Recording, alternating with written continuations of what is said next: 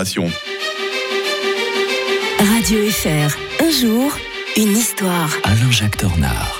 Retrouvailles après le week-end avec l'historien de Radio Fribourg. Bonjour Alain Jacques Tornard. Bonjour Mike, bonne semaine à tous. Merci, j'espère que ça va bien ce matin. Oh oui, toujours. On revient toujours avec vous. On revient au 2 octobre 1958 et ce jour-là, Ahmed Sékou Touré proclamait l'indépendance de la Guinée. Oui, c'est un moment important de l'histoire d'Afrique. D'ailleurs, on ferait bien de s'en souvenir à l'heure actuelle où cette Afrique, l'ancienne Afrique francophone, est en plein bouleversement. Vous avez vu que les Français sont maintenant expulsés du Niger. Ouais. Tout ça fait que les Africains se cherchent de nouvelles alliances. Et exactement. Et c'est pas pour rien que le président par intérim de la Guinée, Mamadi Doumbaya, dit proclamer la démocratie ne marche pas en Afrique.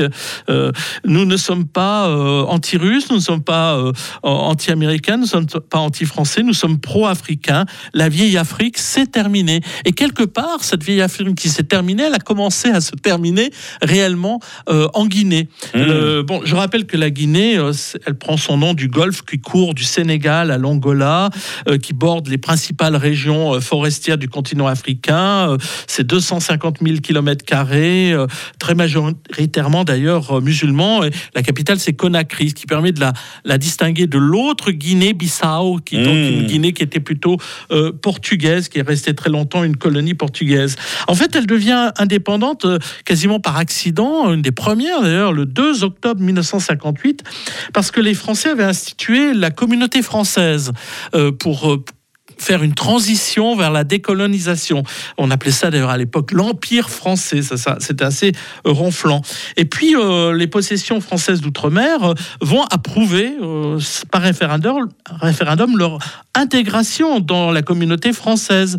Mais simplement que eux non, la Guinée-Conakry refuse catégoriquement par un vote d'intégrer cette unité préparatoire à l'indépendance. Donc acquiert ipso facto son indépendance. Donc c'est pour ça que c'est l'un des premiers pays à avoir acquis son indépendance. Bon, ça ne va pas lui vendre forcément un grand service parce que ces pays-là n'étaient pas préparés à l'indépendance, donc vont subir les contre-coups. Les Suisses, en parenthèse, vont reconnaître très rapidement la Guinée, le 13 octobre 1958, vont établir des relations diplomatiques dès 1960. Il faut dire aussi qu'il y a quelques richesses minières dans ce pays. La bauxite, l'or, les diamants qui attirent les investisseurs, naturellement.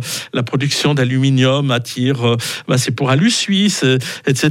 Donc, finalement, on crée quelques rapprochements. Mais bon, Sékou Touré, son régime est quand même assez autoritaire. Ça ne plaît pas à tout le monde. Et puis, après la mort de Sékou Touré en 1984, les choses ne vont pas forcément s'arranger. Même si c'est un pays qui ne va pas faire beaucoup parler de lui, c'est quand même pas un élément parmi les plus stables de l'Afrique à cet endroit-là. Si je vous dis 3 octobre 1990, vous pensez tout de suite à la réunification de l'Allemagne. On verra demain avec l'historien de Radio Fribourg que ça a été très, très, très laborieux. D'ici là, bonne journée Alain Jacques. Bonne journée à tous.